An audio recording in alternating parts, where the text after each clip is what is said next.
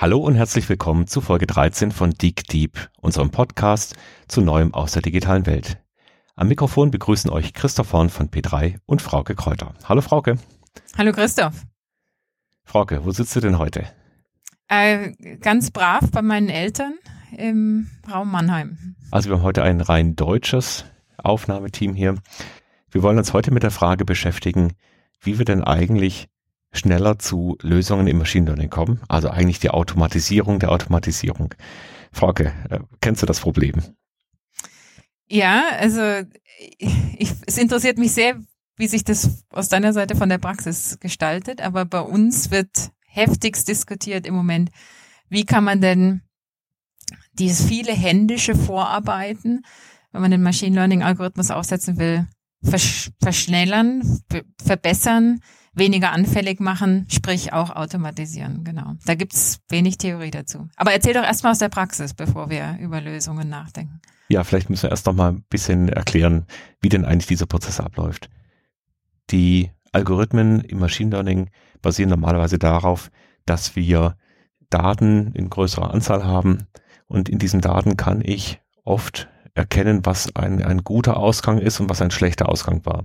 Ich mache mal ein Beispiel. Wenn ich eine Krebsdiagnose erstellen möchte, dann kriege ich ein Bild als Input und möchte dann wissen, ist da ein, ein Krebs da oder nicht da. Das heißt, ich kann einen Machine Learning Algorithmus darauf trainieren, indem ich ihm immer zu jedem Bild sage, schau mal, das war okay, das war nicht in Ordnung. Das heißt, Machine Learning Algorithmen brauchen Daten, mit denen sie verstehen können, was eigentlich äh, der Gut- und der Schlechtfall ist und das sind dann Eigenschaften, die ich da dran hänge. Ich muss also in der Lage sein, meine Daten irgendwie so anzuordnen, dass da ein, eine Eingangsgröße da ist, ein Bild, ein Text, eine Zeitreihe, was auch immer. Und ich muss ihm irgendwie zuordnen können, was davon welche Eigenschaften hat. Genau, also so wie wir in der letzten Folge diskutiert hatten, dass aufgrund vergangener Erfahrungen man weiß, welche Art von Leuten mit welchen Charakteristiken was für eine Partei gehen oder ob sie überhaupt zur Wahl gehen. Aber das ist natürlich komplex und damit man Computerprogramme drüber laufen lassen können muss, ist oftmals das Sortieren all dieser Variablen in Zeilen und Spalten notwendig, wie man das so aus Excel-Tabellen kennt. Richtig.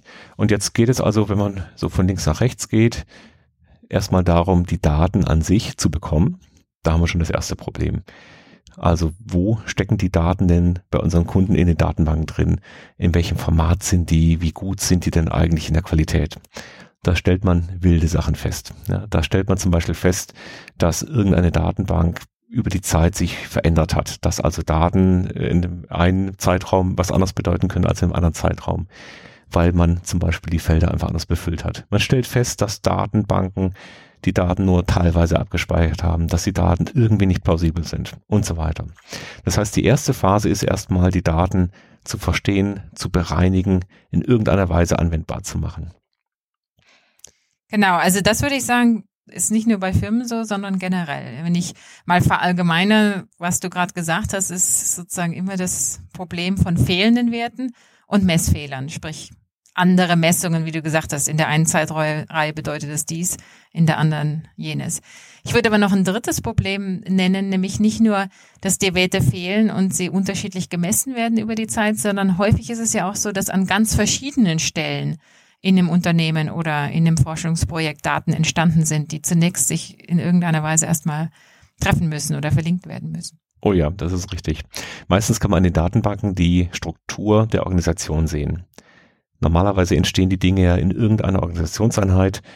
Die Entwicklung ist aufgeteilt in verschiedenste Bereiche. Dann kommt nach der Entwicklung die Produktion oder die Qualitätssicherung, wenn wir jetzt in einem normalen Unternehmen sind.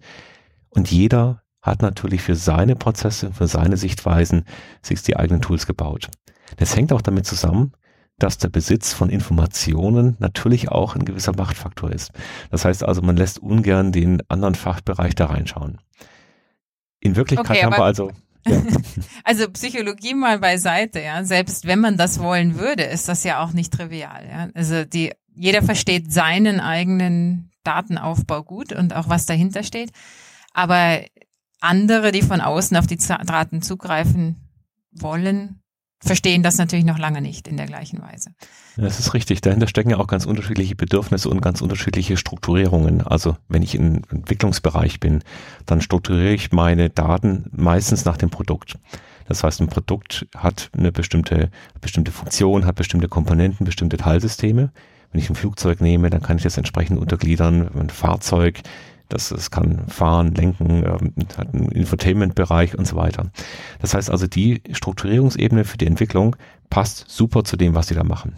Jetzt kommt aber jemand zum Beispiel aus der Werkstatt, also im After-Sales-Prozess, und die haben eine ganz andere Frage. Da kommt ein Kunde rein und der äußert irgendein Symptom oder die müssen was reparieren. Das heißt also, jeder Bereich hat seine Sichtweise und seine Art und Weise, Dinge zu identifizieren und zu strukturieren. Und das passt ganz häufig überhaupt nicht zusammen. Okay, und in deiner Erfahrung, wie funktioniert, also was ist passiert dann als zweiter Schritt? Ja, wir müssen erst einmal damit leben, dass wir diese ganzen Datenpfützen, die wir da haben, in irgendeiner Weise verstehen müssen und im nächsten Schritt in einen Datensee bekommen. Datensee ist ja, ja. Mhm. Also die, die, der See ist, ist, ist Illusion in den meisten Unternehmen. Das ist mm, meistens mm. eher eine Ansammlung von verschiedenen großen Pfützen. Und jetzt zwischen diesen Pfützen haben wir ja gerade gehört, dass die Anforderungen und die Strukturen ganz anders sind. Häufig brauchen wir Übersetzungen zwischen den Sichtweisen und häufig müssen wir dann auch äh, damit zurechtkommen, dass wir zum Beispiel eine semantische Auswertung brauchen. Also wenn ein wenn der eine Bereich über dieses Thema spricht und dann andere Vokabeln verwendet als der andere Bereich, dann müssen wir in der Lage sein, das irgendwie automatisiert zuzuordnen. Die Realität sieht aber noch anders aus. Also da ist unglaublich viel manuelle Arbeit dabei und das äh, braucht sehr, sehr viel Zeit. Und jetzt ist natürlich, also zumindest sehe ich das auf der akademischen Seite, die große Frage, wie kann man diesen Prozess beschleunigen und wie kann man den, das skalieren? Also wenn ich für jedes Problem viele Doktoranden oder viele Mitarbeiter von der Firma brauche, die zunächst 90, 95 Prozent ihrer Zeit in die Datenaufbereitung stecken, dann dauert es natürlich sehr lang, bis ich die Erkenntnisse bekomme, die ich mir da erhoffe. Die Frage ist dann, ob es überhaupt jemals automatisiert geht. Wir haben jetzt verschiedene Ansätze gesehen. Ähm, Im Prinzip ist alles, was hinten raus passiert, welchen Machine Learning Algorithmus wende ich an? Ist äh, der Random Forest die bessere Variante oder nehme ich ein Deep Learning Netzwerk und wenn ja, wie muss ich es parametrieren und so weiter? Diese Fragen sind eigentlich recht gut handhabbar. Das heißt, da gibt es sehr viele Quellen für Methodiken. Die meisten Sachen sind public, sind öffentlich nutzbar. Da gibt es sehr viel Erfahrung, sehr viele Möglichkeiten zu automatisieren. Das, was aber der Hauptteil ist, woran Projekte auch scheitern, ist genau die Übersetzung von einem fachlichen Problem, also irgendetwas, was ich entscheiden muss, wo es um Geld geht, um Geschwindigkeit, um Ressourcen geht und so weiter, also reale Probleme, in dieses dann abstrakte mathematische oder algorithmische Problem. Und für dieses Brückenbauen, für dieses Übersetzen, ich glaube, da fehlt uns tatsächlich noch eine neue Fähigkeit, eine neue Rolle. Ein, ein Datenbrückenbauer, ein Datenübersetzer. Ich glaube, sowas gibt's heute noch gar nicht. Und ich mhm. glaube, dass es daran liegen wird, ob wir erfolgreich sind oder nicht. Spannend. Also es ist interessant, dass du sagst, das brauchen wir eine neue Fähigkeit oder es klingt ja so, als bräuchten wir eine neue Person dazu. Könntest du dir denn vorstellen, dass das auch automatisiert geht? Weil, also ich sehe das sozusagen zweistufig. Zunächst ist das Problem ja da, selbst, dass man die Personen nicht hat oft. Ja. Aber selbst wenn man sie hätte, die Frage ist, kann das automatisiert und dann auch skaliert werden? Sprich, keine Person, sondern ein, eine Maschine, die das tut und dann schnell auch für viele tun kann.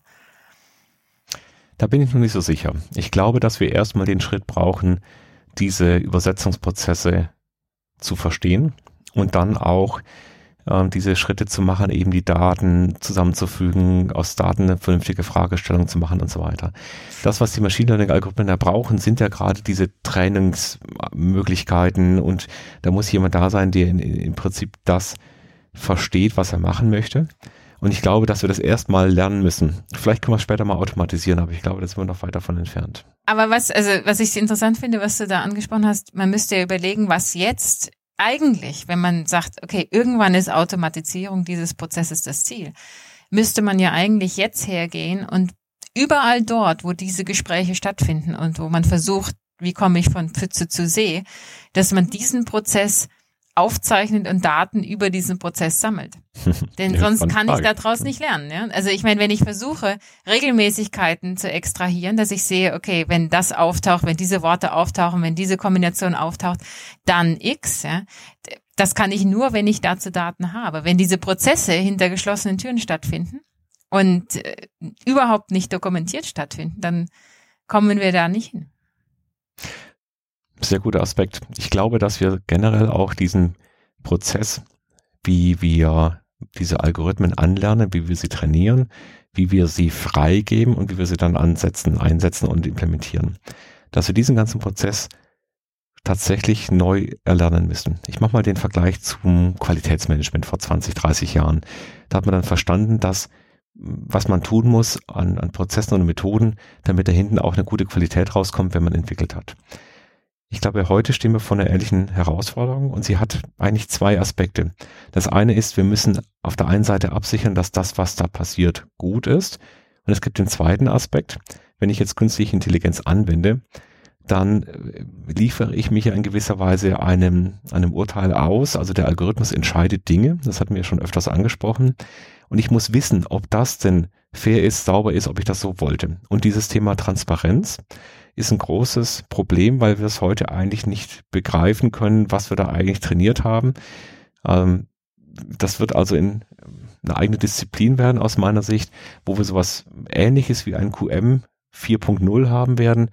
Also eine Absicherung dieses Prozesses. Wie wird entschieden, wie wird trainiert und wie kann ich dann auch monitoren, wenn ich so einen künstlichen Algorithmus dann im Betrieb habe. Ich würde gerne nochmal dein Stichwort Brückenbauer, ja. Also wenn du sagst, da müssen wir noch was Neues erfinden oder neue Leute äh, ausbilden.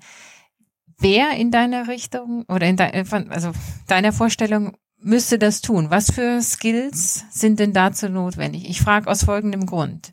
Die US National Science Foundation hat gerade ein Call rausgebracht für Großprojekte, die dazu dienen, Data Science als Wissenschaft zu fundieren und wirklich auch Theorien für den Data Science Prozess zu entwickeln.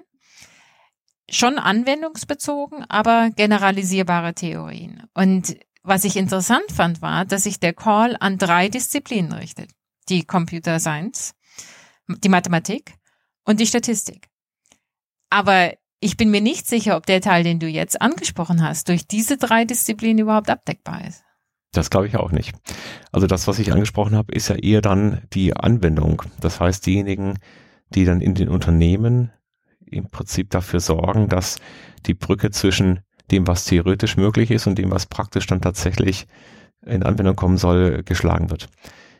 Ich bin ja Geschäftsführer von P3. Wir machen eigentlich als Geschäftsmodell genau das schon seit Jahren zu konventionellen Fragestellungen und jetzt auch im, im, Thema Big Data und Data Analytics. Das heißt, an vielen Stellen sind wir genau in dieser Rolle, auf der einen Seite zu verstehen, was denn möglich ist und auf der anderen Seite, was der Kunde denn braucht und wie er sein Problem tatsächlich gelöst bekommt. Okay, aber ohne jetzt hier Werbung zu machen für euch, was, wen würdet ihr denn versuchen einzustellen als diese Brückenbauer? Vom Profil her brauche ich Menschen, die auf der einen Seite ausreichend gut verstehen, wie denn dieses Machine Learning und diese ganzen Themen da funktionieren. Das heißt also, ich brauche Menschen, die in, äh, in einer gewissen Weise schon Erfahrung haben. Das müssen nicht die Menschen sein, die ganz tief sich da spezialisieren wollen. Das ist okay. dann nochmal jetzt eine zweite Gruppe. Aber es muss jemand sein, der prinzipiell versteht, was das dann eigentlich ist. Und dann muss er in der Lage sein, durch oder die Erfahrung, oder sie natürlich, äh, er oder sie in der Lage sein, die, diese Anwendung eben dann auf den Kunden zu bringen. Das heißt, mhm. ich brauche immer diese Kundenversteher und die Algorithmenversteher. und ich glaube, ja. okay. und ich glaube, da passiert dann, da gibt es noch was Neues. Also wir, wir kennen ja alle den, den oder die IT-Architekten, die IT-Architektin. Mhm. Das heißt, jemand, der IT-Systeme aufsetzt. Ich glaube, wir brauchen sowas auch für das Thema Daten, Datenarchitekten. Also Menschen, die verstehen, wie Daten strukturiert werden müssen, jetzt, wenn ich was Neues aufsetze, um mhm. sie für diese Anwendungen nutzbar zu machen. Das ist ein schöner Begriff, das gefällt mir, Datenarchitekt nicht. Damit könnte man, das ist äh, griffig, könnte man Erfolg haben. Ja. ja. Was wir noch gar nicht haben, sind die Menschen und die Funktionen, die solche Algorithmen absichern, also freigeben und so weiter. Das normale Testing ist ja ein ganz anderer Ablauf. Wenn ich ein, ein, ein Produkt entwickle, dann spezifiziere ich das, was da rein soll, dann entwickle ich das und dann im Testen schaue ich, ob ich das, was ich vorne spezifiziert habe, auch bekommen habe. Ja, es gibt also dieses Ja. V-Modell, ich laufe da einmal Mhm. von oben nach unten und wieder hoch. So, das ist aber jetzt ja ganz anders. Wobei ich aber sagen würde, das ist nochmal ein anderer Aspekt, denn ich bin mir nicht sicher, ob man überhaupt hier je sozusagen endgültig freigibt. Ne? Anders als äh, sozusagen ein Prozess, der dann irgendwann Qualität gesichert so weiterläuft, ist, glaube ich, ganz entscheidend hier, dass man immer wieder Feedback Loop, Loops einbaut und immer wieder neu testet. Denn sonst haben wir genau das Problem, was wir jetzt schon ein paar Mal diskutiert haben, dass du von historischen Daten lernst, übersiehst, dass sich was verändert, es aber noch nicht genug Informationen gibt über die Veränderung und du dann sozusagen systematisch Altes verstetigst, anstatt flexibel auf was Neues zu reagieren. Mhm. Und genau diesen Wächter über KI-Algorithmen, den haben wir heute noch nicht. Also den, der das monitoren kann, der da drauf schaut. Ich glaube, das wird sich noch ausprägen. Also ich glaube, wir werden ein ganzes Bündel an neuen Rollen, an neuen Funktionen, an neuen Begriffen haben und brauchen dann aber auch Menschen, die genau eben diese verschiedenen Fähigkeiten haben. Deswegen glaube ich, dass diese drei Fakultäten, die du aufgezählt hast, noch nicht ausreichen, sondern dass wir dort eigentlich noch die vierte Fakultät, nämlich dann die, die Anwendung und die Wirtschaft damit rein brauchen. Schönes Stichwort äh, mit den Namen. Mich würde ja interessieren, ob hier unsere Zuhörer Vorschläge haben für äh, Beschreibungen dieser Datenarchitekten oder Datenbrückenbauer, wie du sie genannt hast. Ja, dann kommen wir schon zum Fundstück heute. Das geht nämlich genau in die gleiche Richtung. Das ist auch so diese Brücke zwischen Forschung und Wirtschaft. Und als Fundstück möchten wir euch heute OpenAI, also OpenAI für künstliche Intelligenz ans Herz legen. Das ist eine Non-Profit-Organisation, die es seit Dezember 2015 gibt. Prominentester Gründer ist mal wieder Elon Musk von Tesla, aber auch Peter Thiel ist mit dabei, Amazon ist mit dabei. Und die Gründung dieser äh, nicht kommerziellen Firma ist eigentlich davon ausgelöst worden, dass gerade dieser Personenkreis und, und weitere ja schon einen offenen Brief verfasst haben, wo sie davor warnen, dass die künstliche Intelligenz nicht nur eine Chance ist, sondern auch ein großes Risiko sein dürfte. Und dieses Konzept OpenAI soll also eine offene und transparente Forschung zum Thema KI bündeln und äh, liefert dann auch in so einem Gym-Format also die Möglichkeit, dass man hier mit Open, äh, mit, mit künstlichen Intelligenzmechanismen dann arbeiten kann. Sprich, man kann seine entwickelten Algorithmen testen dort. Ist das gemeint als Jim?